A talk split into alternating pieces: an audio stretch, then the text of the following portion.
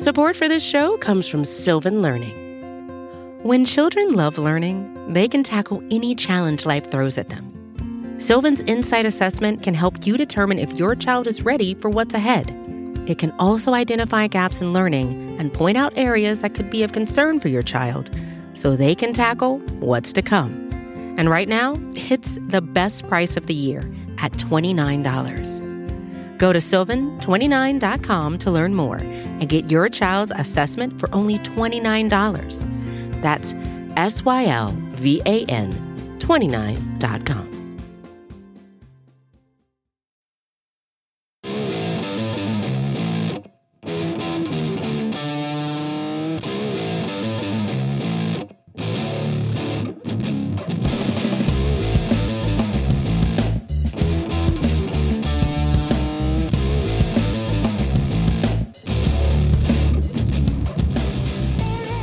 What's up, everybody, and welcome to episode 195 of Talking Chop Podcast.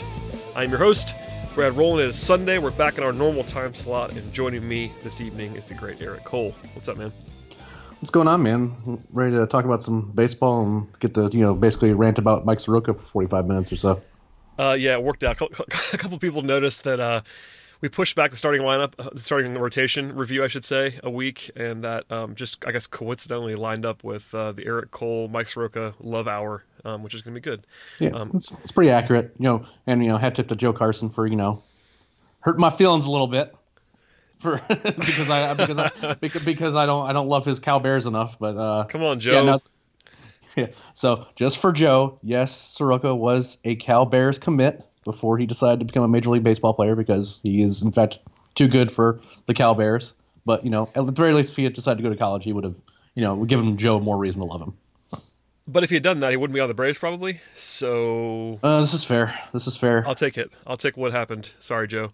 Um, but yeah, we'll, we'll, get to the. I guess the meat of this podcast will be a starting rotation review and sort of look ahead. Um, so w- hold on tight for that later in the podcast, and uh, I promise you we'll get plenty of love from Eric on.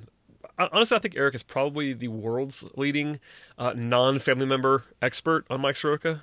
Uh, that, that, may not be true. Ooh, uh, so I, I, will say that Alexis uh, Brudnicki, she's uh, writes for uh, Baseball America and she covers Baseball Canada a lot. Like it's it's it's a close competition. Like it, yeah, really... I was I should I should I should have qualified with like non-team personnel, and I guess people that just have seen him more than you just by location and whatever else. But you're on the short list, Eric. We, we could say that. I, I, I am very happy to be on said short list. All right. Well, uh, that will wait, and we'll get there in a minute. But uh, a couple news items to get to. Nothing massive this week, as opposed to last week when we had a lot to cover. This week, not as much. Um, the GM meetings start on Monday. That's not really news, but I want to just put that on people's minds. GM meetings are often quiet, but not always. Things can start happening right about now. Free agency is happening, and I know it's you know November 10th is not scream baseball to me in particular, but um, stuff can start happening around now. So I mean. I'm not really looking looking for anything this week, but it's the first sort of off season event happening. Winter, winter meetings are certainly bigger, but GM meetings can sort of prompt some discussions, and it wouldn't be unheard of to have some fireworks start flying in the next couple days. Yeah, I mean, this is kind of when we see the frameworks for those early trades and early deals start to happen. Um, and I, I, mean, you know, the framework for a Donaldson, you know, potential extension, and I mean, he's going to decline his qualifying offer. That's just the thing that's going to happen. But you know, like we're going to kind of see exactly who's going to be on the market over the next week. That's going to be important, and it's also going to be important to kind of figure out exactly, you know, that that initial, you know, who's talking to who and why, um, is going to really kind of frame what this offseason is going to be for, for just not just for the Braves, but for really just kind of the league all around. Um, I don't envision any deals coming in. I would be very shocked if like a major deal came out of this. A lot of the major deals seems like they're waiting later and later. But you know, we have already started to hear some rumors about some players, and we might start to hear more. Like you know, these are kind of the terms that are being discussed in terms of trades or free agents, and when we'll see, it was very similar to the Donaldson signing last year, where like it was after the GM meetings, but it was kind of before the winter meetings. Those moves that and they do happen. You know, there's a little bit of a flurry of activity in between the two, and that's kind of like the GM meetings is where that starts. Now, again, I don't necessarily think anything crazy is going to come out of this, but I do think it's going to kind of maybe have some little leaks here and there, kind of give us a sense of who's talking to who. Yep, that sounds about right. So I want to put that on the agenda for people in the, in their minds in the next couple of days. You might hear some stuff about that. So that's what the GM meetings are going to be happening, and there you go. Um, the only piece of actual, you know, baseball-driven news, and we'll get to the other stuff in a second, um, is Darren O'Day is going to be back for 2020 and potentially beyond. 2.25 million for Darren O'Day for next season, and a club option for 3.5 million for 2021. That's a long way away. Uh, O'Day missed most of his Braves tenure so far with injury, but finally came back and was actually decent down the stretch. He's uh, 37 years old, so not, not a spring chicken, the right handed pitcher, but he's been good for a long time. He was basically elite for about a four year period in Baltimore. Um, not quite that good since then, but um, a guy who could certainly help the bullpen. And uh, for this kind of price tag, um, sign me up. I mean, it, it, could backfire certainly at his age and with the injury stuff that he's had in the recent past. But this kind of um, investment is just fine with me. The money doesn't really matter, and um, he's someone who certainly could be one of the best seven relievers on a baseball team. So yeah, that's fine. I mean, I think it's really hard for a two million dollar deal to realistically backfire. Yeah. You know, if like it's in that's for that kind of money for a guy that does have his pedigree, that's a no brainer. I'm I'm actually a little bit surprised he wasn't able to get more just in free agency. But I know he's getting older, and you know he has you know ties to Florida and all this other stuff. So uh, it makes a ton of sense why he would be interested in coming back to the Braves. And with his injury history, maybe he just decided that this is where he wanted to be. And you know, hopefully that he can pitch well enough in 2020 that he can you know get the Braves to pick up that option in 2021. And you know that that's kind of that feels like this might be his last deal unless he kind of really kind of you know turns back the clock a little bit. But you know, again, he was a perfectly serviceable guy. He's really good against righties. I'm not looking for him to be the closer. I'm not looking for no. the, guy, the Darren O'Day that I was looking for a few years ago, where he was like the premier, one of the premier relievers in the game. And you're talking about giving up real assets to go. I mean, this a few years ago. You know, Braves fans were wanting the Braves to trade for him again when he was one of the better relievers. Period. And he's just not that guy anymore. But again, for like a little over two million dollars, that's a, that's that's an easy decision. And you know, a a very apt move for a team that has a lot of hole. We already talked about this last time I was on. They have a lot of holes in the bullpen, and bringing a guy like O'Day for that price, that's a, that's a super easy decision, and I'm glad they did it.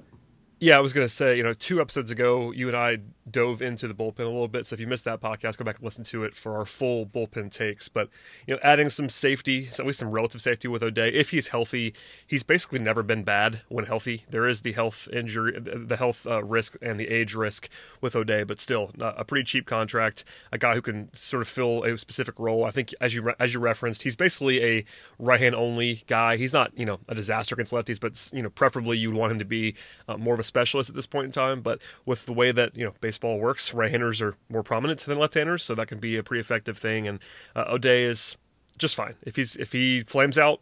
You know, two point two five million dollars is not a ton of money, um, even on a payroll that is relatively fixed like the Braves are. So, yeah, this is fine. It's the first. It's the first actual. You know, free agent signing, quote unquote. I know they declined some options and signed some guys last week. They're only, I guess, so technically those were free agent signings. But yeah, they're they're um, free agent signings for free agents for about thirty seconds while they're signing the other piece of paper. And yeah, yeah they were basically contingent on on whatever happened. So those were pre pre uh, negotiated. Whereas, you know, this is pretty early for O'Day, so I'm sure the discussions were happening very early in the process, but he was a free agent for a few days anyway. So uh, there you go, Darren O'Day back, and uh, if that's the biggest news of the week, then it's probably kind of a slow week. But shout out to Darren O'Day. Um, the non the non on field, uh, I guess controversy. I use that term in quotation marks right now. Um, was Alex Anthopoulos making a little bit of national news with some comments that he made uh, in a in a public media availability this week um, that prompted the, the prompted Tony Clark and the MLBPA to push back. I could read the quote to everyone, but essentially Anthopoulos um, let a little bit out in the fact that um, you know I'm gonna, you know what I'll, I'll, read it to you. It's probably easier this way. Um, and I quote: "Every day you get more information, and we've had time to connect with 27 of the clubs. Obviously, the Astros and Nationals being in the World Series, they were tied up." But we have we had a chance to get a sense of what the other clubs are going to look to do in free agency, who might be available in trades. End quote. So, for me anyway, that's fairly harmless, um, and I kind of chuckled at the response. Tony Clark used the word egregious in a statement about Anthopoulos. There was basically, you know, in short, there's there's some collusion worry from the MLBPA, and and honestly with good reason, based on the last couple of, of years and the way free agency's gone. So, you know, after a couple days to sort of sit on this, I, I understand the PA's point of view a little bit more. I think it was kind of absurd, but at the same time, it's probably their job to raise a fuss in that sort of instance. I think it's pretty common knowledge that teams are always talking, which is kind of how I took Anthopoulos' comments. And he he he, sort of did like, like a uh, a rough apology after this because he, he didn't want to get burned too badly. But you know, on one hand, I'm very pro players getting more money, and I don't want teams to be colluding against them. I think that's kind of happened to some degree in the last couple of years. On the other hand, you know, just the visceral reaction of what are you talking about, Tony Clark, did cross my mind. So I kind of see all sides here. Where do you land on this, uh, again, quote unquote controversy?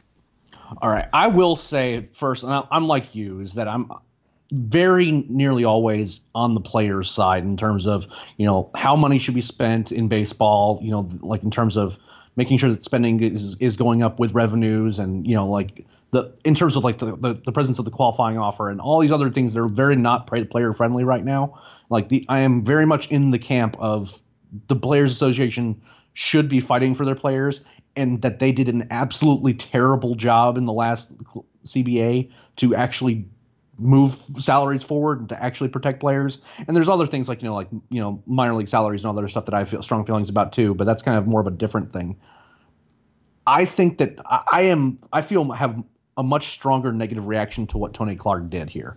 And that's because one, there's no way that this is evidence of egregious conduct whatsoever. and that and and that that there is you could find every GM in the last month has said something along those lines or worse.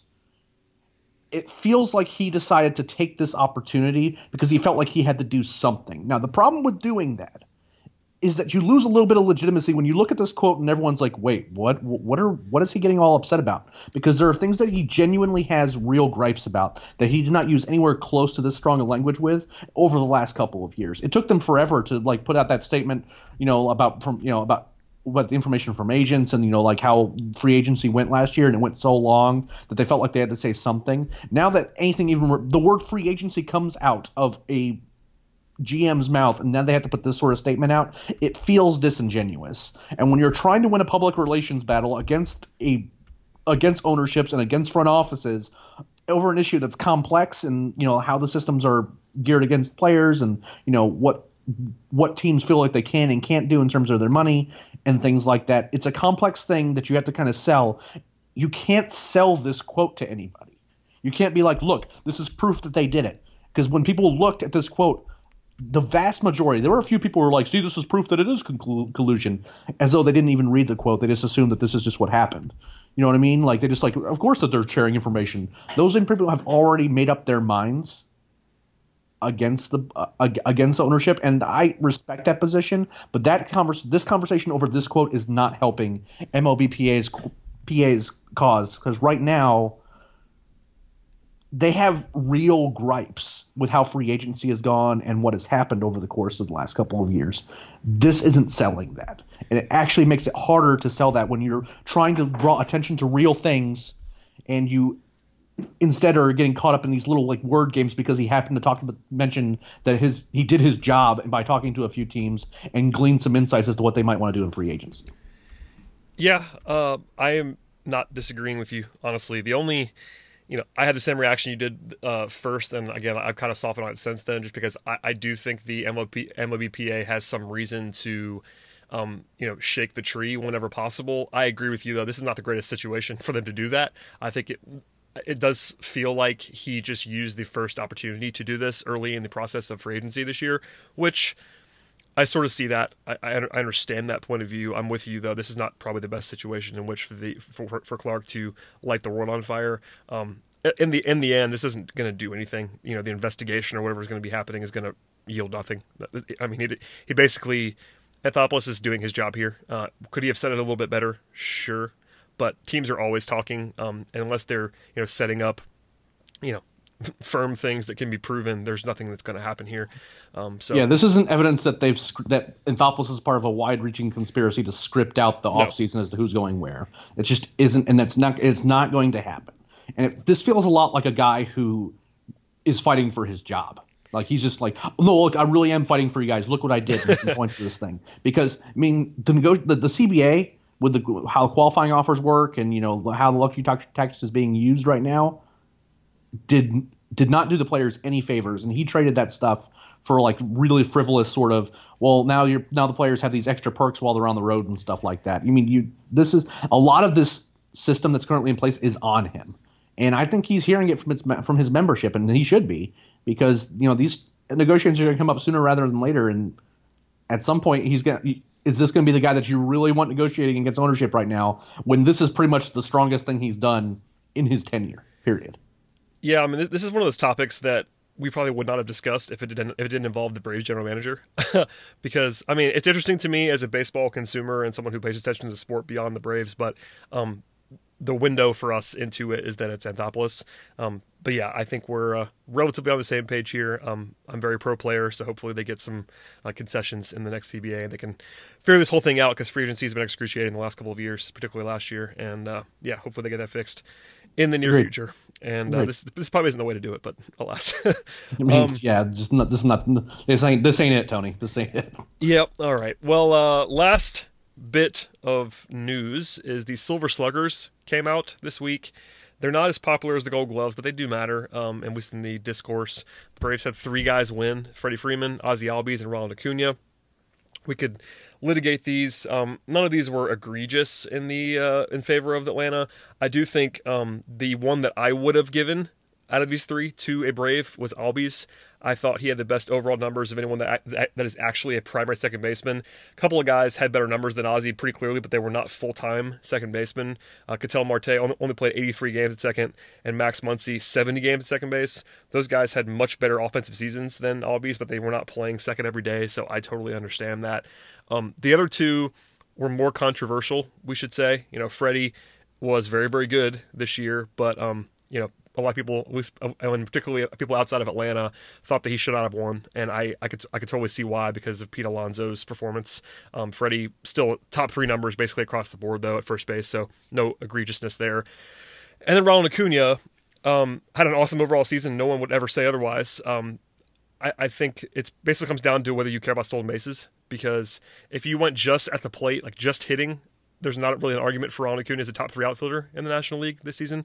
But if you throw in his stolen bases, then it gets to be closer and gets to be less of um, you know less controversial, I should say. So all that to say, any any pushback to these, you know, I, I, I sort of laid out my cases there, but what did you make of these three guys?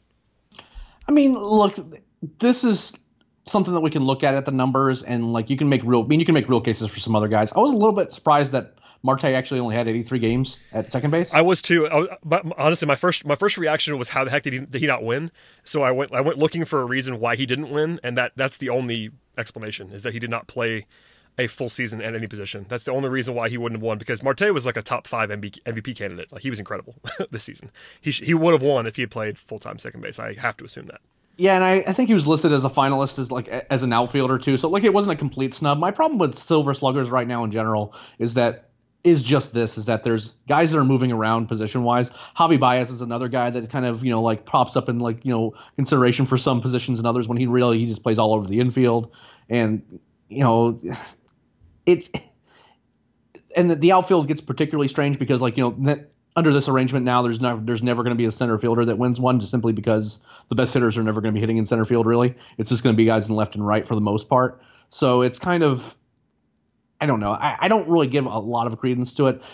I see arguments for why you should give the, the award to Pete Alonso, and like they're statistically they bear out. I also understand that you know like he wasn't the most consistent hitter, and for those that are voting on this, they might say like you know like Freddie Freeman was just really good for basically you know 95% of the year. Unfortunately, the five percent was at the end of the year where you know things kind of went south, I mean, that was a really bad time for him to go south and get hurt. But you know I, I see an argument for it. It's not one that's necessarily statistically driven, but it's not something that like maybe like go, oh wow, that's a terrible pick. You know what I mean? Like why did why well, he had no business winning that. And Acuna is kind of the same way because again, if you're just going purely you know as a hitter, then yeah, Soto was better. And I kind of I Soto's another guy that I really like as a player, and I'm sure he's going to win his fair share of Silver Sluggers going forward. yes but I mean, he, he's not going to get forgotten in the, in the, coming years for sure. And I'm sure some of this is like you know because of the Nationals' recent World Series run, people are a little bit more sensitive about making sure he gets the recognition that he needs. I'm sure he's fine looking at his World Series ring right now.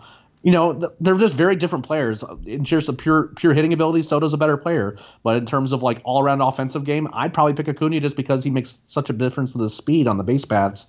And if you don't take that into account with a Silver Slugger award, like what are we gonna when are when are you going to acknowledge that as a part of someone's game? So, you know, it's close, and I, I wouldn't have been upset if Acuna didn't get it, but I'm not really upset that he did either because it was close enough between those two guys. Now, if Yelich or Bellinger didn't get it, then that would have been an entirely different problem, especially Yelich, who was incredibly good. He just got hurt, and you know, if he hadn't gotten one, then I I I would have been more upset than if Acuna or Soto didn't get it.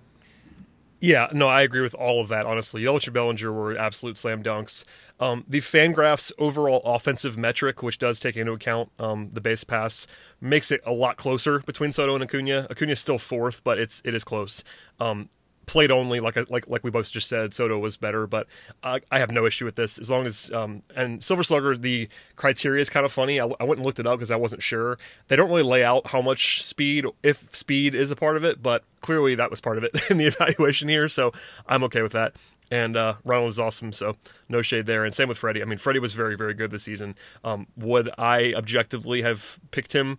No, but Freddie was awesome, so it wasn't like there was a massive gap between him and Alonso, and um, also Anthony Rizzo was up there too. But you know, Freddie Freeman's been. I, I think when it's close, people tend to lean on track record as well, and Freddie's been awesome for almost a decade now. So um, if there's a tie goes to the uh, goes to the runner situation here, Freddie gets the uh, the the length um, of his durability and his fantastic play for several seasons as well as a tiebreaker. So that's fine.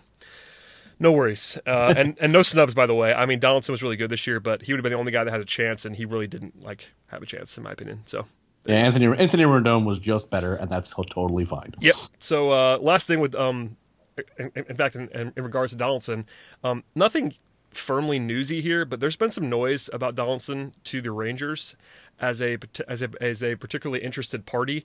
Um, of course, the qualifying offer thing is going to be out there. He's not going to take it, etc. Um, but Texas is a weird fit in some ways because Texas has not been that good for a long time now, and you would imagine Donaldson is going to want to win. Um, but if they come out and overpay, then they come out and overpay, and that's that's the big fear. If you want Donaldson back, if you're a Braves fan, um, clearly the big fear would be somebody coming in and overpaying him. Um, I know uh, some of the uh, Talking Chop comments pushed back on Scott and I saying that Donaldson was the priority um, last podcast. Um, I think we did caveat it quite a bit, but I'll say it again now. Like there certainly is a breaking point where I would not be paying Donaldson. There's definitely a spot where at his age I would not just give him whatever he wanted. Um, and that kind of goes in concert with this now with the Rangers or any other team. But if the Rangers come in and offer him, you know, four for 120, you probably can't do that. So, um, what do you make of interest from other teams. It was, it was always going to happen unless he just signed quickly with the Braves, which wasn't necessarily likely at any point in time. But what do you make of Donaldson and maybe going to Texas or somewhere else? I think that if he isn't going to end up as, in Atlanta, that Texas is the most likely option, and there's a couple reasons. One is that the Rangers are motivated to get like to have some like a marquee name and to put a competitive product on the field because they have a new ballpark opening up. And like for some teams, that doesn't really matter. Like you know, if they're in the middle of a rebuild, they're like, look, you know, we have this new stadium, you know, and in a few years there'll be a good team playing in it too. But you know, hat tip to the Atlanta Braves, by the way, which is pretty much exactly what happened. You know, like we, we they that we didn't have, they had opened you know SunTrust Park, and it took a couple years to even have a team that was even remotely decent. D- definitely a, uh, a side by side comparison worth making there with those two. Yeah, but Texas has a history of you know wanting to throw money at guys to kind of get attention towards them, and they probably feel like they need to get somebody over there that will be a name that is has some name recognition and will make the team significantly better. And Donaldson would do that. The other thing that's going on with Donaldson is that the money makes it seems more likely to me that even with a qualifying offer attached, that Texas can make a, a competitive offer, even if they factor, in, factor into the fact that they have to give a first round pick into his cost because they don't have the income tax. So if that's the case, then you know if the Braves and the Rangers made comparable, or even the Rangers were a little bit less in terms of the overall value of the contract, Texas's offer would be better financially because that he wouldn't have to pay taxes on it in terms of income anyway. And if that's the case, and if he's really kind of looking to maximize like his dollars for those like the, the last few years of his you know of his career, ultimately he's not going to be around forever. You know, it's a team that it's a team that could end up stealing the stealing away. Now it's a little bit tougher for like you know the Dodgers or the Yankees or you know a team a team like that to do it because in addition to giving up a first round pick, they'd also have to give up real money for him. But a team like Texas or even you know I mean the teams in Florida aren't going to do this because the Rays don't spend money period, regardless of whether or not they want to give it, it ends up going to the government or not. And the Marlins are terrible. But you know the, you know the Astros the Astros and the Rangers are two teams in particular that are capable of throwing comparable money to other teams, but the agents are going to be like, look, this is actually significantly worth more to you in the long run because of the fact that they, you know you're not getting taxed on it in the same way.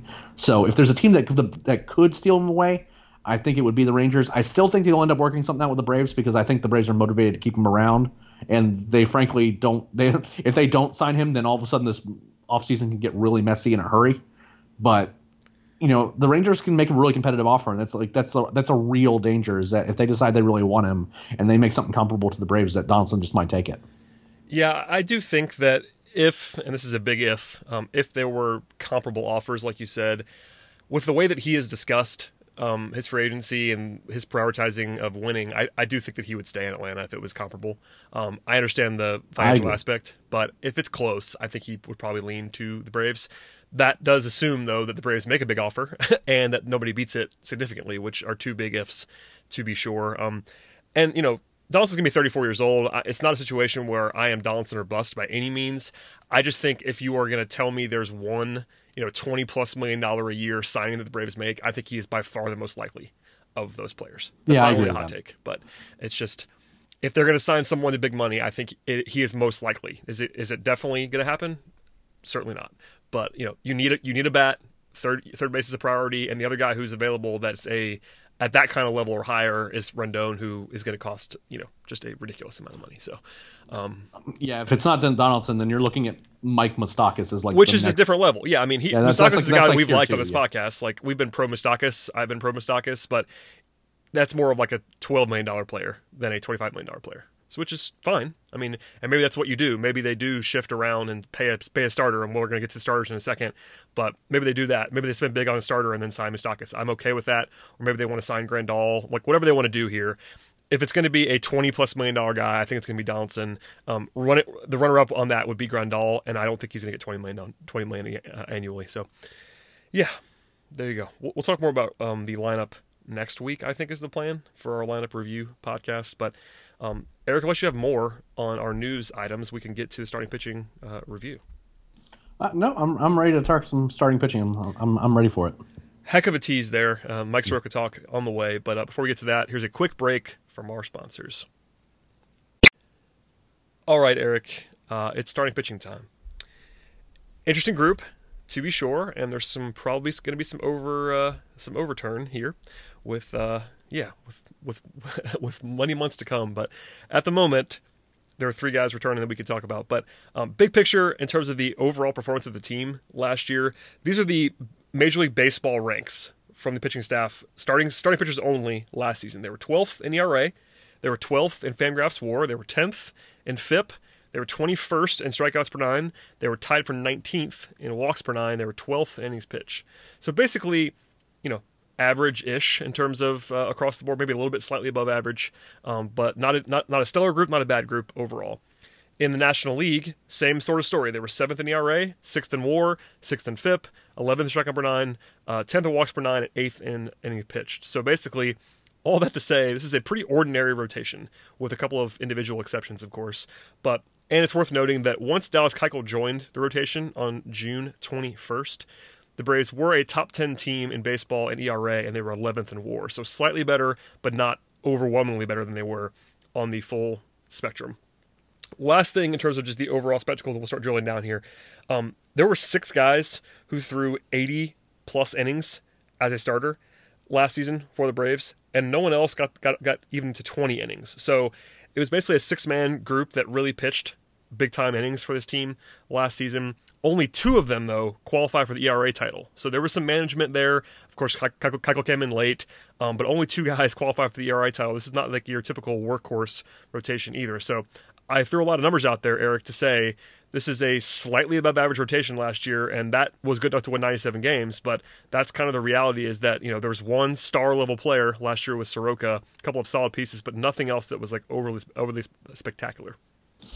Yeah, and some of that was evened out too by the fact that the, the Braves had relatively significant innings pitched by guys like Sean Newcomb, Kevin Gausman. I mean, these are guys who got starts and that were Ooh, Kevin Gausman. Yeah, yeah. The, the Kevin Gausman experience uh, as a starter was rough, and it's it's a tough thing to peg because you know it's not like they had a, a rotation of a bunch of okay-ish guys. They had guys that were just really up and down, with the exception of Soroka. I mean, Max Fried at times looked amazing, and sometimes he just didn't look good at all.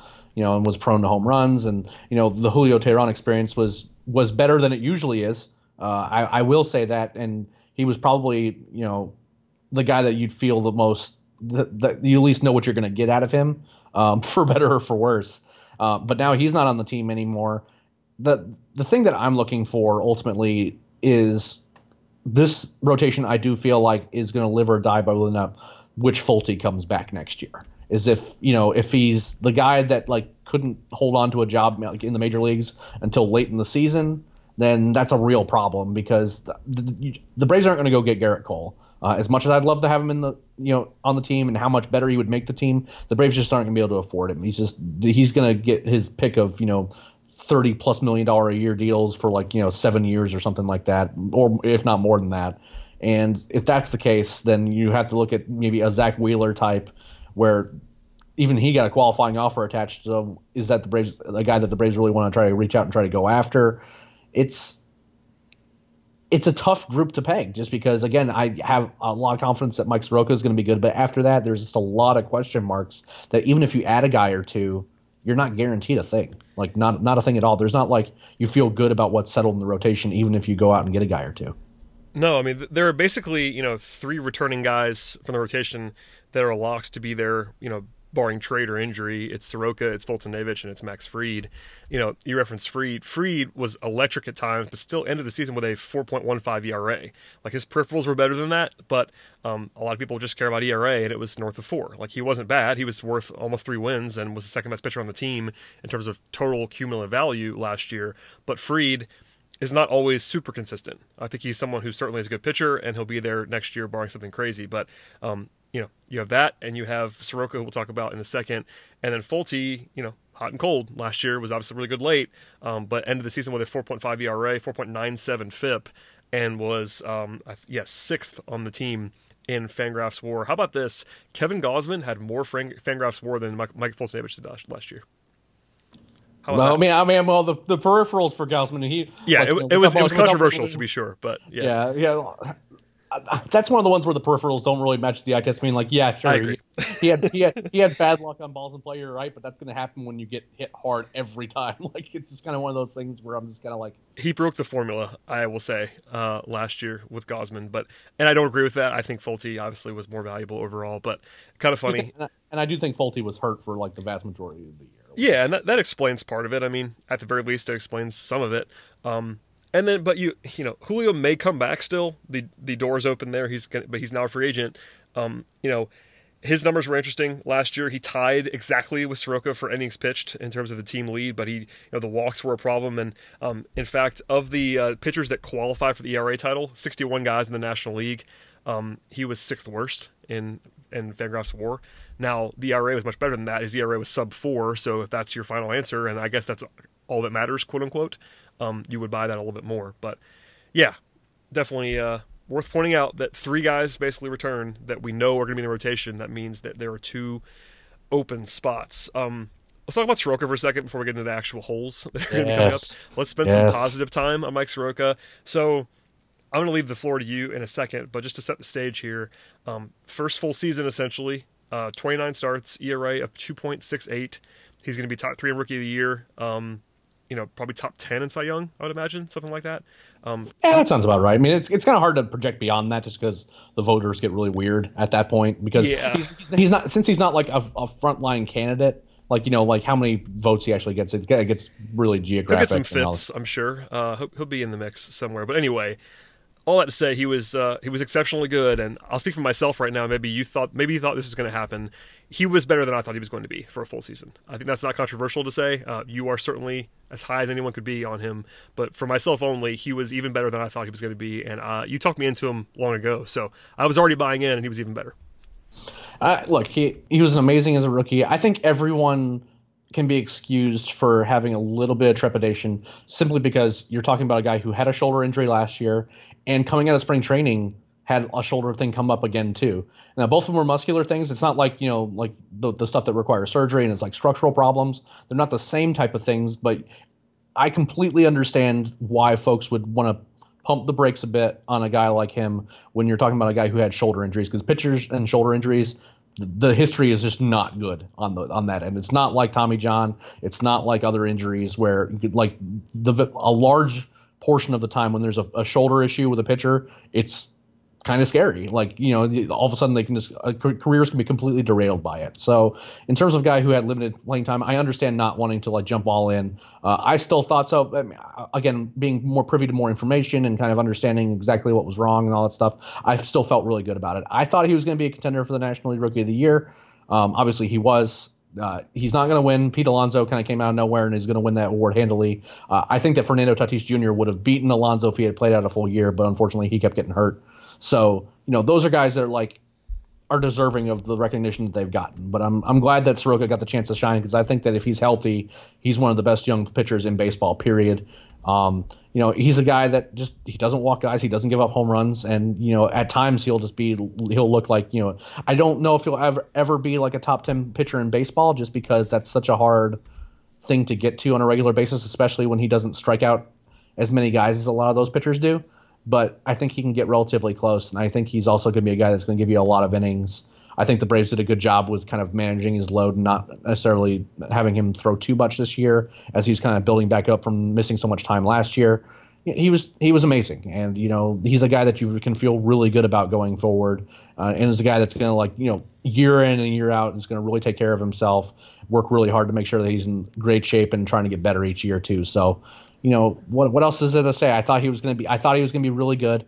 I thought he had a chance to potentially win the Rookie of the Year, but again, he had some tough competition that we knew about in Fernando Tatis Jr. and then and then Pete Alonso kind of came out of nowhere, you know, and hit 50 bombs and you know end up winning the title and is going to win. I, I would be shocked if anything else happened, but you know, yeah. it's you know, it's he he's incredibly good. The Braves are very lucky to have him, and you know. That, that, that he's he is a definitely a bright spot in the rotation that ultimately has a lot of questions beyond that. For sure. I mean, Soroka pitched the majority of this season at 21. Uh, next year, he'll pitch the majority of the season at 22. He doesn't turn 23 until August. Um, so he's like jarringly young still. And yep. he pitches like someone who's far older than that, of course. But I mean, the only question I have, Eric, and this is one I know that might be hard for you to answer, um, and it's sort of an abstract question in some ways. Are you comfortable with Mike Soroka as like the unquestioned number one starter moving forward? I guess that's the actual question that people have because you know if you look at his you know the peripheral stuff that you that we've talked about a little bit a second ago, just the lack of strikeouts, etc. Is he a true you know dominant ace looking ahead, or is he just someone who currently is the number one pitcher on the staff, but ideally you might want to have somebody as good or better than he is? I think he's a frontline guy, and the, I distinguish a frontline guy from an ace. I think that there's probably only like ten guys that are true aces in Major League Baseball right I, lo- I, I, uh, love the ace discussion. Carlos loved it. Shouts to Carlos who hates it. Yeah, Car- yeah, Car- yeah, Carlos really hates it be, because because people are like you know he could be this guy could be an ace, and I'm like the, the, the I think it's possible that Soroka gets there because yeah, I think that for someone to get to that level, you just have to have something really going for you, and whether it be like a particular pitch that just guys just they know it's coming and they just still can't hit it, and there's guys that have been throughout history that have had that pitch he's not that guy, but I do think that his like mental aptitude and his command is so good that he might have that sort of thing going for him that could at, the very least put a, he could put up an ace he could put up ace, ace type seasons. Whether or not that he's that way throughout his whole season his whole career or anything like that that's so hard to predict. I mean like there's so many talented guys that have just not gotten there and they've had you know, been really special whether they throw 98 or they have an unhittable breaking ball or they have like a crazy changeup or whatever you know like you know they have six pitches like you know in, in the case of Scherzer he turned into one later but you know he had so many pitches and you know eventually got there as an uh, as an ace but I think from his time eh, up until like the last year or so when he was with the Tigers no one was going to project him as an ace until you know he ended up kind of getting there eventually it's you know, it's such a hard thing to get to that level, but I would have no problems him being the best pitcher on the team. But I would have problems if that designation meant that his that they would uh, plan a court like they plan as him being an ace, and then they fill out the roster accordingly. I think that they still need to have a lot of consistency throughout that rotation, and I think that's a problem with roster construction in general. Is that well, we have our ace, so we just need to have some guys, and I don't think that's the case. I think you have to have some real value behind him. Yeah, I uh, I totally agree with that. I just wanted to at least frame the discussion in some different way just because of the fact that you know we kind of know how good he was but there is at least some question uh, as to how good he is. Like he's obviously very, very good, but there is a level that you that you get to where you know you're kind of unquestioned, like that that Scherzer prime Kershaw tier that I don't really see him getting to. And by the way, there's, there's nothing wrong with that. Those no, guys are uh, ridiculous. That is, that is so hard to get to. Like that's that's my thing. And but I do think that it's important. The, the way you frame it, I think, is right. Just because just because you have Soroka doesn't mean that all you need to do is add another, another number five starter to your rotation. You know what I mean? Like I think you he's not so good that you can like run him out there three times in a, in a postseason series and like be guaranteed a postseason win or anything like that. I think that you need to still have you need to really you need that just because you have a guy like him doesn't mean you don't need to invest in your rotation. I guess is the best way I know how to say it. Yep, I uh, totally agree. Okay, now uh, unless you have more to say on the guys who we just discussed briefly, we do have to talk about the guys who uh, we've not we've, we've not talked about just yet. So there are three free agents that we that the uh, Braves are going to be losing, um, at least for now. Obviously, they could re-sign them um, that were starters or at least starting caliber pitchers from last season. That's Dallas Keuchel, that's Julio Teheran, and Josh Tomlin, who was a pure reliever but has been a starter in the past. Um, and then you have Mike Foltynewicz going into arbitration. The projected number there from MLB Trade Rumors is seven and a half million dollars. I have no idea how accurate that is, but they're usually pretty decent at this stuff. So projecting him at that number is probably reasonably safe. Um, that leaves you with again, as we said before, the three locks: Soroka, Foltynewicz, and Fried.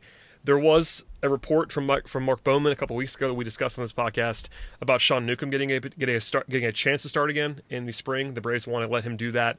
Um, so that's an option. He's the only other guy on the roster right now that's been a established major league starter for a while, so he is an option. And then you have the young guys who you know better than me for sure. But um, I'm gonna name I'm gonna name three or four guys, and you can tell me if these guys have any chance or if there's anybody else. So Kyle Wright, Bryce Wilson, Ian Anderson, and I, uh, I have, a, I have a question mark next to Touki Toussaint because I can't imagine him starting next year early on based on how bad he was this year. But he'd be the only other guy that's been someone in the mix. A, are any of those guys possible for 2019 opening day rotation? And B, is there anybody else that I am missing that has a chance in your mind? So, Touki does not. I, I just do not think he, he he was I think he's had a lot of trouble adjusting to the new baseball and the fact that his command has been so it comes and it goes so much. I think that if he is going to stick in the major leagues, as of right now, that he's going to be in the bullpen. Now, I sincerely hope not because if he turns into the guy that his talent level can reach, I mean, that's a guy that's another guy that can be a frontline starter just because of the, the sheer level of his stuff. But his command of the strike zone and his ability to actually throw strikes and, you know, not give up you know get hit hard when he has to like slow things down a little bit to actually command his pitches. I, I hope I'm wrong about him, but I think that his best bet right now is in the bullpen. Um, I think Kyle Wright and, and, Bryce Wilson both have very reasonable chances. Bryce Wilson, he I wish he had a like a third pitch that made him more viable, particularly against uh, against lefties, where he could you know you, you feel a little bit better about the repertoire. But the fastball is really good, and he's a guy that you know has he can can be one of those durable kind of like middle of the rotation types, and I think he might be the most likely to start opening day. Um, Kyle Wright is an interesting case because you know he has like the hard breaking ball that at times is unhittable. He can throw fast. He he, he has a fastball that at, you know at times has real life to it. You know he has the pitches that you really want to see from a really like strong starting pitching prospect. My problem with him is just that ev- it, it it's almost like clockwork, particularly in the major leagues, but it, this happened in the minor leagues too. Is that once he got through a lineup once, is when you when you got to see whether or not he was gonna have a good day or a bad day. Because he was almost always good those first three innings, but then he'd start to nibble, or he'd lose command of one of his pitches, or he he changes his approach the second time through a lineup, and it's to his detriment. And I think that if he just stays aggressive and is attacking with the stuff that he has, I think he'd be fine. But he's not done that as a professional. He just has never done it. And I don't know if that means if he ends up being in the bullpen or not, or if that like that's like a long term problem, or if it's one that he's just kind of having to learn to be a professional. I lean towards the latter. That he's just still kind of learning what he needs to do or not do, um, and kind of alter game calling. Uh, you know, working with his catchers, working with the pitching staff, and pitching coaches and stuff, as to figure out exactly what he wants to do past that first time through uh, through a lineup I think it's I think the Braves still really like him, and he was you know considered to be a number one potential number one pick for a reason. I'm just a little bit skeptical that he is a guy that you want to run out there on opening day, if for no other reason that he made the rotation out of spring training this year, past year, and that didn't go particularly well. And they didn't really seem to show any confidence in him at all in trying to get him back up, even when there were times when the Braves really needed starting pitching. So I'm a little bit more skeptical about him. Uh, Ian Anderson is a more interesting case simply because he has such limited time in AAA, and I'm becoming a very strong proponent of you really can't evaluate how good a pitching prospect is going to be until they have significant time at AAA, and that is simply because the, the physical differences and the physical properties of the ball that is between the ones being used in the minor leagues, lower levels like double A and below, and the one that's being used in triple A in the major leagues, because the ball just flies differently. The ball just moves. It's not just how it comes off a ba- off the baseball bat that's changed. It's that uh, the path of the pitches and kind of how much spin you get and why.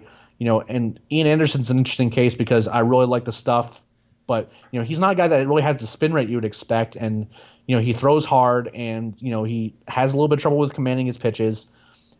That combined with the new baseball, I actually really don't know what to think of him, which makes me think more that he starts the year at AAA, you know, get some more time using the ball and kind of seeing what he's going to be able to do, be able to do and what he's going to need to do to get guys out. Because I think he'll be a guy that always strikes out a fair number of guys, but whether or not the walks and the, you know the hard contact, you know, creeps up as in the upper levels of the minors is going to determine what his timeline is, and I don't think that timeline is opening day 2020. Even though I would like to be wrong, and I hope that he at least gets a chance to compete for it in spring training, just to kind of see what he looks like. Yeah, I mean, I, I have no idea. I, I, always defer to you on the guys who I've not seen a ton of. I've seen all these guys a little bit, but you are far more immersed in the young guy world than I am. Yeah, um, um, but as for other guys, I mean, I, Kyle Muller got hurt at the end of the year. I don't think he's gonna have a chance to come back. Tucker Davidson's kind of an interesting case, but I, I feel like he's has a little bit of a lower ceiling and with like you know options and 40 man considerations and things like that. I don't think you necessarily make a move for a guy like that uh, to to put him in the rotation unless he's just you know just like knocks your socks off. So you know once you get past those guys, you know you have guys that are further away and all that. So the the names that you mentioned are probably the most likely. Um, and then you know maybe later on in 2020 we you know see guys like Tucker or Muller become more likely or become factors into that conversation. So you know at the end of the day here, it's still very very early when it comes to projecting the rotation. Yep. We we know three guys uh, barring trade. Um, I'm expecting this is just me talking. I'm expecting them to sign or trade for an established starting pitcher. That's not really a hot take, but I think everyone expects that. But I, you know, I can't imagine them going with with with these three guys, Sean Newcomb and one of the young guys. That would be genuinely stunning to me. Um, I don't know. Trying to figure out who that is is a, is a big time question. I guess if it was you, Eric, I know it's it's impossible to tell this right now, but are you comfortable going with any of the young guys opening day? Like that's really a question that has to be answered because it helps to have multiple arms, but it could be a situation where they just absolutely have to have two more guys um, acquired from outside the organization, or is it or is it a spot where maybe they could get by with one acquisition and either Sean Newcomb or one of the young guys? I would be perfectly fine with a rotation that included one of Kyle Wright or Bryce Wilson's because they have time in the major leagues and you know, again, you kind of, I don't think you want. Uh, we, we talked a little bit about this already, but I don't, I don't think you want to do it with two young guys. I just don't think you do. That's a lot. Uh, and especially when the the guys you'd be doing it with, with like if it's Wright and Wilson, like that's a, that's a there's a lot of question marks there, and I don't think Anderson's ready yet. As much as I like him, um, I just I just don't think he's ready yet. And if that's the case, you know, you, you really don't want to like do a team that has real playoff aspirations. You don't necessarily want to throw a couple guys in there who have like real question marks. Uh, you maybe get, you want to develop one of your guys, see how he does, and then kind of watch the other guys at AAA, and maybe, maybe if they force you to make a decision, so be it. Um, but two, two, I don't see happening, and I, I, I wouldn't be comfortable with that. So my guess is Bryce Wilson uh, with Kyle Wright as a possibility as well, just because again the stuff's so good. Uh, and he already has you know time in the majors, but you know no, nothing's a given with either of those two guys. So you know I would kind of hope that they would go out and get somebody to at very least fill, fill one of those spots. Yep, that sounds like we are on the same page wholeheartedly. Uh, speaking of the acquisitions, I don't want to spend a ton of time on free agent possibilities. You know, the big two are Gerrit Cole and Stephen Strasburg, neither of which are likely in any way to come to Atlanta. Um, after that, though, there's sort of an interesting group. Uh, the guy who has been linked to the Braves now officially uh, from a from a report by the uh, by NBC Bay Area is Madison Bumgarner. We talked about him a ton um, back to the deadline last year. Um, there was a report that that report from NBC Bay Area said that he had that he was quote a priority end quote for the Braves. I don't know how, what that means, um, but Bumgarner does check a lot of the boxes. You know, safer guy, a little bit older, may not have a massive price tag um, and certainly would fit the uh, culture for the Braves. They certainly there's been enough buzz where I think they do like him. I uh, I don't love that idea, but for the right price, it's fine. Um, after that, you have uh, Hyun-Jin Ryu, who's a little bit older. You have Zack Wheeler, who you said earlier is a little bit younger, but he's going to have he'll be in he'll be in demand, I'm sure. Um, Jake Odorizzi is out there. He's he was actually quite good this year. Cole Hamels has been solid for a long time, certainly older guy.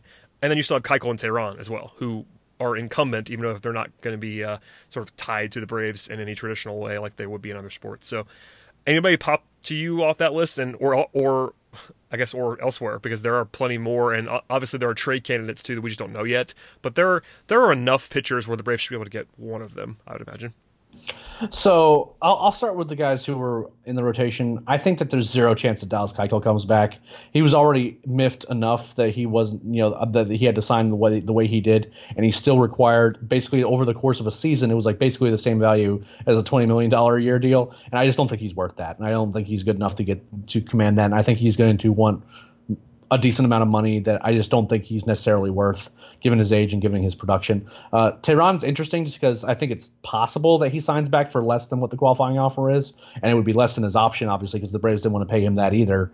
So, but I think that once you get less than what his option would have been this year, you're going to have some other teams that are going to be interested, and that comes down to how upset that Julio is that he, you know, had his option declined and whether or not he feels like he needs to move on elsewhere. You know, this is the only organization that he's known and maybe he wants to come back, and the Braves think they can might be able to get him back for less, then so be it. Um, but you know, it's I, I certainly don't think he it's a given that he's going to even be available when they decide when they like if they fail on all other fronts and then they turn around to Julio, he might not be on the market anymore. Um, I'm not interested in Madison Bumgarner if for no other reason that like there's like a, more than a couple people who have projected him to get five five years and a nine figure contract. I have no interest in that whatsoever. Oh, especially oh, when he has, I'm out on that. that's yeah, that's yeah, I mean, like I mean, like I, I, have seen that figure and I'm like, are we serious? Like that he's wanting you know twenty plus million dollars a year. You know, I, I thought that he had a reasonable chance to sign his qualifying offer and then he would go into next offseason as a guy that would you know be able to command some some some very decent money, but not that kind of money because he's an older guy. He has diminished stuff and you know, if you're wanting four or five years or anything like that, that that that, that becomes much trickier for me, and especially when you have a, a, a draft pick compensation attached to it. Um, beyond that, I mean, Ryu, I think it just seems very likely he's just going to end up staying with the Dodgers in some form or fashion, just because I, I think that you know uh, guys who come out of you know Korea and Japan in general, they like to stay on West Coast teams just because you know for their fan bases it makes a lot of sense, and for their families and all that other stuff. So, and all those are like very real things. I, mean, I think it's possible that Ryu goes to a team that's not on the West Coast, um, and that he does leave the Dodgers. But I also think it's reasonably possible he just ends up going back to them uh, on a deal that you know is probably going to be fairly expensive because he did have a pretty good year last year. Uh, Wheeler, I think, is the guy that makes the most sense amongst the others to me because Odorizzi is a guy that I don't think the, the the production matches up with a guy that should have been offered a, qualifying offer in the first place. But I also know that the you know you know some teams just really want to make sure that they can either lock up their guys or get draft pick compensation. And you know in Odorizzi case that's what happened. But in Wheeler's case, you know you really can kind of project that maybe you might be able to get some real value out of him, even if to pay overpay a little bit in terms of a draft pick plus the contract. Hamels, I mean, sure, like you know, he it depends on what the price is for him, and I think that for the prices I would be interested in him at, that a lot of teams will be interested in, just because he has, you know, a, a lengthy track record of being a good to really good pitcher, but you know the, the starting pitching market does not really match up well with what I would want. But you know, again, that's what happens when you have the qualifying offer. Is like you know the guys that would be potentially interesting. You know, their market gets all messed up because unless it's for really top end guys, no one wants to give up draft picks right now. They just don't. And if that's the case, then you know either one team's going to overpay for a guy that they're going to give him the contract they would have given to him if there was no draft pick compensa- compensation, which a team shouldn't do, or you know they're going to be making you know next to nothing, and they're you know going to be not going to be deciding until February, And is that something the Braves really want to do? Do they want to wait around until the very end of the offseason, wait some of these guys out till the demands come down, and then hope that they're the team that the, that those guys end up picking on a deal that they don't want to sign anyway? So you know it's tough because the, the way the offseason is now, a lot of these big major decisions aren't made until the very, very end of the offseason. And that gets really risky for a team like Atlanta who has a lot of holes and they can't necessarily wait to fill them because they could find themselves looking at a roster that doesn't have doesn't have the guys that they need on it just because they waited too long. Yeah, I mean, at the end of the day, it all comes down to price tag on most of these guys, and until we know what the price tag is, I can't really give you Right. a evaluation of what I think about those guys in a Braves uniform. Um, you know, you referenced nine figures for basically anyone on this list, short of Cole and Strasburg, who are going to are going to get a ton of money. I wouldn't pay nine figures to anybody on this list. Bumgarner, maybe Wheeler's the closest because of because of age.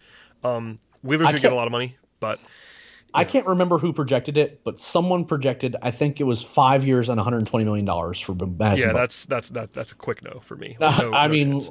you know, and like some of the numbers they were throwing out for him, I was just like, I am not interested at all for that. Well, I mean, and and this is going. This kind of goes back to what we talked about during the season at the at the deadline. There is definitely a school of thought that treats Bumgarner like he's still peak Bumgarner, and he's just not that guy. Like there's the there's the he's whole- still really good. no, he's he's still a good pitcher. That's why we're talking about him because he would be a very nice addition to the rotation. But there is this um, divide in the discussion around him where the pro Bumgarner side treats him as if a he's still the guy who he was in his prime, and b as if you know I know he was fantastic in the playoffs and he's been that guy, but that does not mean that he's suddenly worth twice the money now. Like I understand he's a legendary playoff performer, and the whole rings argument, like I, I'm cool. I understand he was super valuable, and there is a lot to be said for that. But that doesn't mean that he gets paid ten extra million dollars a year. Like that's not a thing that's going to happen. So, yeah, I mean he's if you want to tell me he's the best uh, the best fit for a number of reasons, then I won't argue a ton with you. Like I, I think I'd rather have Wheeler just because of age and mileage and all that stuff. Maybe maybe price. But listen, Bumgarner's, good, and if you get him for a deal that makes sense for you, just do it. It's fine. But yeah, five five one twenty is is not the deal that makes sense in any way, shape, or form. So I don't know, man. We'll talk about this stuff as we as we get more information on all of these guys. And by the way, I, uh, in a rare contrast, I'm going to argue with you on, on Keuchel. I think Keuchel could come back. And the only reason why I say that is that they like him quite a bit, and they always did. He fit in well, and I think he might have the same issue again this this winter. That's that's that's honestly the biggest part of this is that I'm not sure the deal that he wants is going to be out there. So maybe there's just a uh, comeback in the middle of the night to the Braves, you know, two for thirty-five million dollar deal, or something like that. Like that, that would not stun me at all. Particularly if the Braves don't have anybody else, and Keuchel clearly has done this already once, where he's willing to go deep into the process. So if you look up in February and you don't have your guy yet, and Keuchel's out there, maybe there's a deal that gets done there. I'm not. That's not. That's not any inside info other than the fact that I'm sure you've heard the same thing I have. They, they like Keuchel a lot. I mean, they in the, in the clubhouse they liked him a lot.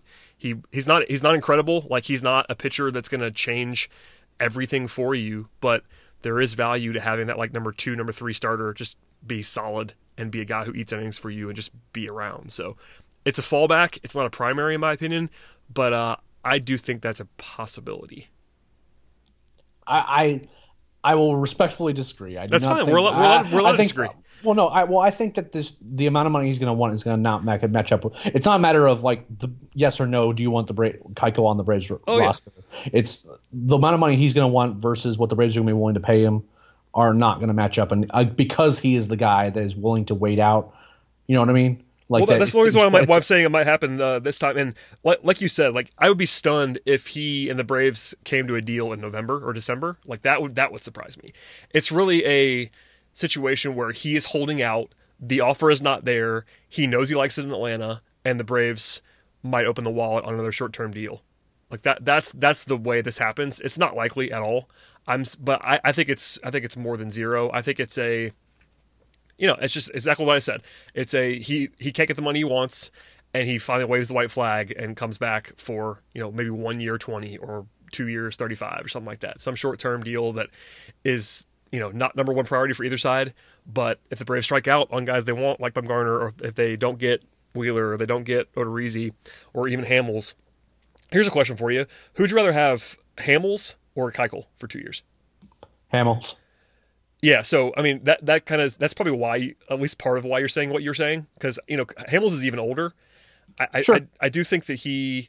I, I'm not saying I disagree even, but if you like Hamels more than Keuchel, that certainly sort of informs the discussion about Keuchel to well, some degree. well, yeah, and I also think that Hamels is more likely to sign at a reasonable rate than Keuchel. no, I agree. I agree. I, I, I think that Keuchel is just more likely. I think that the the Braves would offer Hamels and Keuchel comparable packages. I think Hamels is far more likely to take it, and I think that Keuchel would just is just going to cost more to keep. I just think I just I just I think that's just true. I agree with all of that. I do think that Hamels is more likely to be on the team than Keuchel, but uh, yeah, I think it's going to take a lot to get Keuchel back. But if they if if uh, he is twisting in the wind, I would not close the door on it. But uh, yeah, and listen, there could be a, a trade out there. Like Oh yeah, I mean the, the the Red Sox and the Cubs are both floating around some interesting interesting names on the trade yeah, market. there are some names out there. I mean, even Chris Archer could be out there again. I know he's a very polarizing guy, um, but maybe they like him. They've they, they've uh, at least had discussions about him in the past.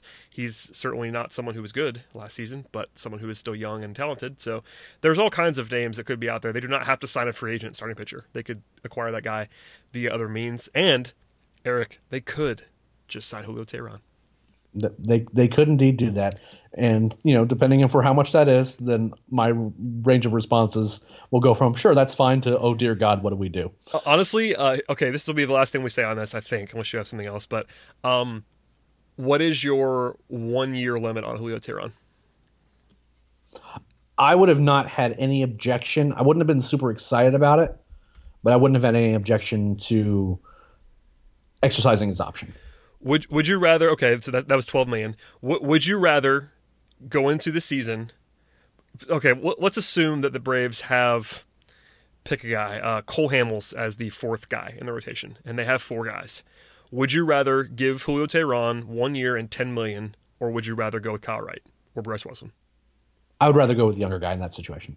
That's In kind of that- what I thought you was. That's, Yeah, that's, what, that's what I thought you were going to say, but it's worth pointing. I mean, there's, it's basically the safety versus situation. upside department. Like, yeah, I that's would- a good point too. But if it, but if it, but if it was flipped, where Teheran was a, like had- they'd already exercised his option, and it was choose Cole Hamels versus the young guys, I'd also probably pick the young guys. In fairness, Well, and that's and honestly though, like the reason I didn't pick up his option, among other things, is that I don't think he's going to get a lot more than he got uh, in the option. Like maybe, maybe a team will like Julio and give him two for twenty five or something like that, and that's that's more than I would want to give him. But if Julio's still floating out there and willing to sign for ten million dollars, the Braves could do worse. Like he's not exciting at all, but Julio Teheran for ten million for one year, and one year deals are famously not um, super risky. I mean, that's a lot of money, but it's not in the grand scheme of things. So if they could get him for a reasonable price, I am not a huge Teheran guy, but if they did that, I would not be upset. I just wouldn't. It's it's perfectly fine. Again, all determines. Eh, this offseason is very similar to the last one, and last one was it felt very incomplete until the trade deadline in a lot of ways, but it's hard for me to evaluate any move in a vacuum just because it matters so much what else is done elsewhere. 'Cause, I mean, like the Braves have needs right now at third base, especially if they can't, you know, get Donaldson back into the fold. Catcher, possibly an outfielder, needs in the bullpen and in the starting rotation. Now, if you fill all those guys with also Rans, then the team is worse this next year than it is than it was last year. But if you you know have to downgrade some spots, but you end up getting a really like an impact player elsewhere and things like that, like you know again that's kind of like the, the it's like the Markakis argument that we continually have. It's like it makes sense for the money if and only if they use that money that they're saving elsewhere to improve the roster. Now we had some evidence that they were willing to at least try to do that because they signed Donaldson when they did last year. But you know, in this particular case, you know, you have Markakis's option being exercised, but you also have Teheran's option being declined, which makes you wonder: Do they have real plans for that chunk of money? You know, between Donaldson's money as well as Teheran's money to make a move elsewhere that would make you really excited and go, okay, this makes total sense to me as to why you would do this from a roster construction perspective. But if again, if you just end up signing, you know, if it's like Mike Moustakas and then you know, uh, like a couple number five starters, then this team is not favored to win the division next year. It's no, I mean not. if your if your whole offseason is Mike Moustakas and Julio Teheran, uh, which That is gonna basically do what it. that is, that's that's not going to inspire anybody. So I'm with you 100 percent on that. yeah, and, and like Alex Avila is your catcher. Yeah, I mean, whatever. I mean, yeah, uh, you know platoon catcher X, so he he fits that, and, and that's not a you know. Uh, I'm not predicting that, but that is not a scenario that I think is impossible. I think the Braves might might end up doing that. Like it's not a huge likelihood, but they might have a boring offseason that everybody hates. That is certainly in play. Uh, and it, may, it may not be Julio. It might be Moustakas and Odorizzi for a year or something or something like that. I mean, it may not be like Julio's as boring as possible. So that's it's kind of Right. it's, it's kind of plaguing the discussion to some degree. But um, honestly, I mean, Julio is probably a top ten or twelve starting pitcher that's available. So it's not like he's one of the worst candidates imaginable. Like if they did that with Josh Tomlin, if they signed Josh Tomlin to start to start, that would be bad. But you know, I'm trying to remove my, have you know, the fact that I've seen Julio pitch his entire career. Objectively, he is one of the ten or twelve best starting pitchers on the market this year. So if they signed him, That, that, that tells you a lot about the starting pitching market, though. but I mean, no, but you say that. I mean, I know we are very. At least I will speak for myself. I am not a huge Julio guy, but when you combine the fact that he's going to be 29 and he throws 180 innings every year, and he's never been like he's he's basically been bad, like flat out bad, for like three months in his entire career. Like he's been not spectacular since 2015. But if you, in the grand scheme of things, if you took even the last four seasons of Julio Teheran, which is like a ERA about four, that's a number four starter and a decent one for basically any team. Like that's not It- it's not it's not good, but it's someone who is worth ten million dollars a year. Well, th- th- this is true. Now, the, for for that amount of money, absolutely. But I, I, I, it's hard for me to divorce. oh, I know. Julio, mean, had, Jul- Julio's living on the knife's edge of his peripherals, and look, he might just be that guy, just the guy that constantly always beats his peripherals, and you know has these like rates of like you know strand rates and you know luck on balls in play that like should be unsustainable, but just has been anyway. But it's hard for me to divorce the fact that as he gets older and his stuff has already started to diminish. I mean, like you can call him 29, but there's a lot of there's a lot of miles on that 29, and they've looked it. You know what I mean? Like you know when No, I'm, I'm with you. I had to squint to even do what I just did and try to sell it a little bit because you you know how I feel about Julio. It's well documented. I'm sure people are laughing about me being the Julio defender right now on the podcast, but yeah, I'm, I'm with you. It's not it's not exciting, and if you give him more than a year, like I would be furious. But as a backup plan, they could do worse. Sure. Oh no, they, they definitely could do worse. And like again, it's that doesn't seem like a crazy notion to me. No. But I would be. There are multiple ways signing him back could be very puzzling. Mostly in terms of numbers of years and in dollars. And beyond that, like having him back is not the problem. Like, They're not they going to give him. that- That's the thing about Julio. They're not going to give Julio the bad deal because they would have just picked up his option. Like Right. they they know there's no real potential of giving Julio a bad contract. I don't think because they they could have just picked up the option. I mean, I guess if you're just back What- what- what- what- but What if they uh-huh. offer him a two or a three year deal? But it's mean- like for a for a lower annual rate than if it's like two years and 16 million, like okay, whatever, I don't care. That's fine. I mean, worst comes to worst, you can probably get off it next year. You know, if it's three years, I don't know. I don't. I don't know. I'm not. I'm not even sure how you get there unless it's like a massive discount annually. Like, wh- why would he take a three year deal? Because there's no way they're going to give him three years in real money. Like, that doesn't make sense. Right. Um, so yeah, I, I mean, we- we're down the Julio rabbit hole, but if you sign him, I hope it's to be the fifth starter, not the fourth starter. Does that make sense? yeah, that absolutely makes sense. That's probably the shortest way I can put that. And you definitely want to aim higher. I am not advocating for Julio as plan A, B, or C. Uh, he's plan E probably for me. Um, all the guys, you know what to do. all the guys we talked, yeah, all the guys we talked about before are better pitchers, better investments. Uh, Bumgarner, Wheeler, Odorizzi, Hamels, they're all better than Julio. Uh, Keuchel's better than Julio, for instance. All those guys are better than Julio, but it could happen. So there you go. Yeah, good. Uh, Eric, any final thoughts on starting pitching? I mean, we will talk about these guys uh, more, I'm sure, because the next several months will be, you know, this sort of this rough setup. Not not so much looking at, uh, in the past as much as we did today, but we have some holes to fill on this podcast, so we'll be talking about them again. But any any final thoughts other than your just blind love for Mike Soroka? Uh, I mean, my my love for Mike Soroka knows no bounds. Uh, I think he's going to be incredibly good next year as well. Um, you know, obviously barring you know his health and all that good stuff, as with any pitcher, really. Um, beyond that, I am a little worried that the group next year could be, on the whole, slightly worse. Uh, in which case, then they need to make some real adjustments, particularly with their, some of their position needs, because otherwise, I, I, I worry a little bit that this team could end up being worse next year than last year. And that's that'd be very disappointing coming off what was a very successful season. I Uh, and it mean- would and it, would, it wouldn't be hard. It wouldn't be hard to be worse just because they were so good last year. That's the problem I have. Is like you you had you had Josh Donaldson come back and be so good, and then you have these holes in your rotation now that are seemingly hard to fill, particularly with the the nuances of this market that were the, the, the guys who you might want to try to get on reasonable deals have qualifying offers attached, which kind of people or like teams are just averse to to dealing with at all, and then the other guys are really kind of risky or older guys. It I could see a situation where the rotation isn't necessarily on the whole a strength for the team, and that becomes problematic when your options elsewhere become really sketchy too. Yeah, uh, you know, 97 wins is uh, that could that, that number could certainly come down. That would not be a huge Yeah. surprise. Um, but yeah, we'll we'll know much more and when we see what they do with the roster. But even even internally, like, um, this is going to be blasphemy, Eric. But would would you would you be surprised if Mike Soroka wasn't as good in 2020 as it was in 2019? I would not be. I would be surprised, and I choose that. I, I choose to have faith in that regard, but That, that's fine. I, I, I, I, I- but but I also fully understand that that is not a reasonable take. yeah, I, I, I'm I'm setting you up to be. It's kind of funny. I'm setting you up on purpose to be amusing, but I'm he he could be you know five percent worse next year and still be awesome. But there's guys up and down the roster even, but I think Soroka is not a regression candidate necessarily. Like he, but he was he was worth four wins. Like is he going to average four wins his entire career?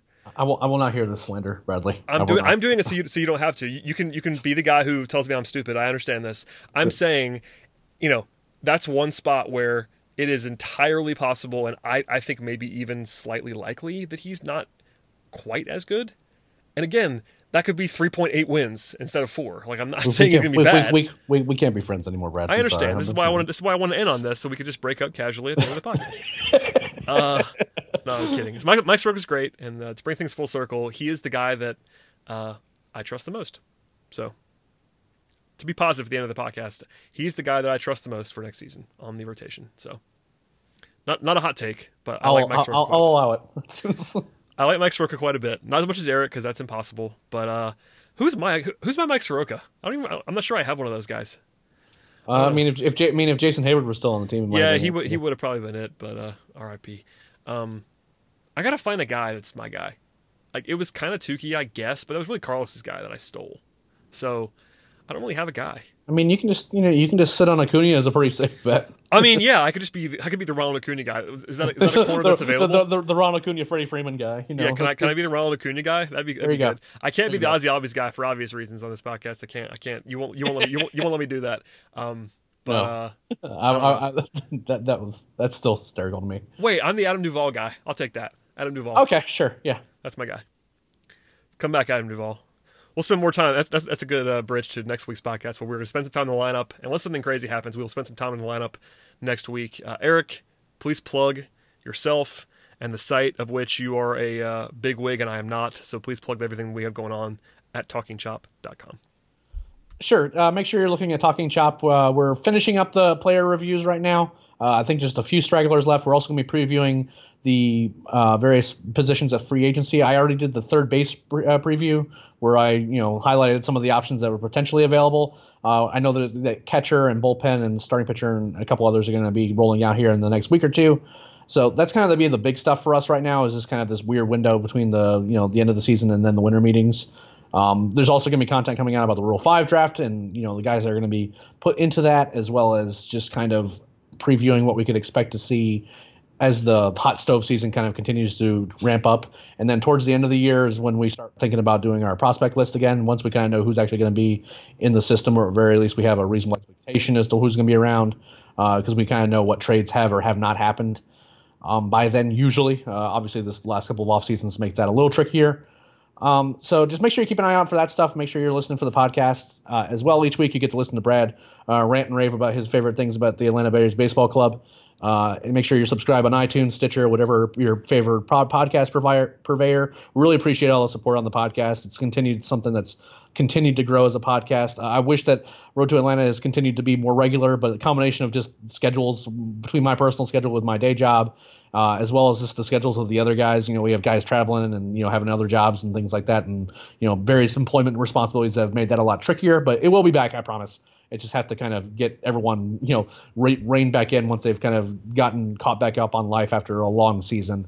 Um, and make sure you can follow me on Twitter at Leprechaun with a K, or you make sure you follow Brad as well at BT Rowland. And he likes hearing your trade proposals, why you, uh, every, your thought, you're asking him his thoughts on Ozzie Albies at shortstop, all that stuff. He loves getting those tweets, especially when he likes you know linking them to me and you know yelling at me for ruining his mentions. That is silver slugging, uh, silver sl- silver slugger winning second baseman Ozzie Albies. Uh, but what do you've gotten? At, but what do you've gotten at a short, Brad? Um, who wanted a short? I didn't even look actually. Would you got a short? Maybe you would have. I can't. I'm trying to think of who's the who's the who's. Uh, man, I'm like I'm blanking on who won shorts. This is this is good radio, but I'm looking this up now. I refuse to not look this up. right now on the podcast, as we can, we'll never end this podcast. Shortstop in the National League winner is Trevor Story. I think he probably would have won. Story had 35 homers, so he probably would have still won. Right.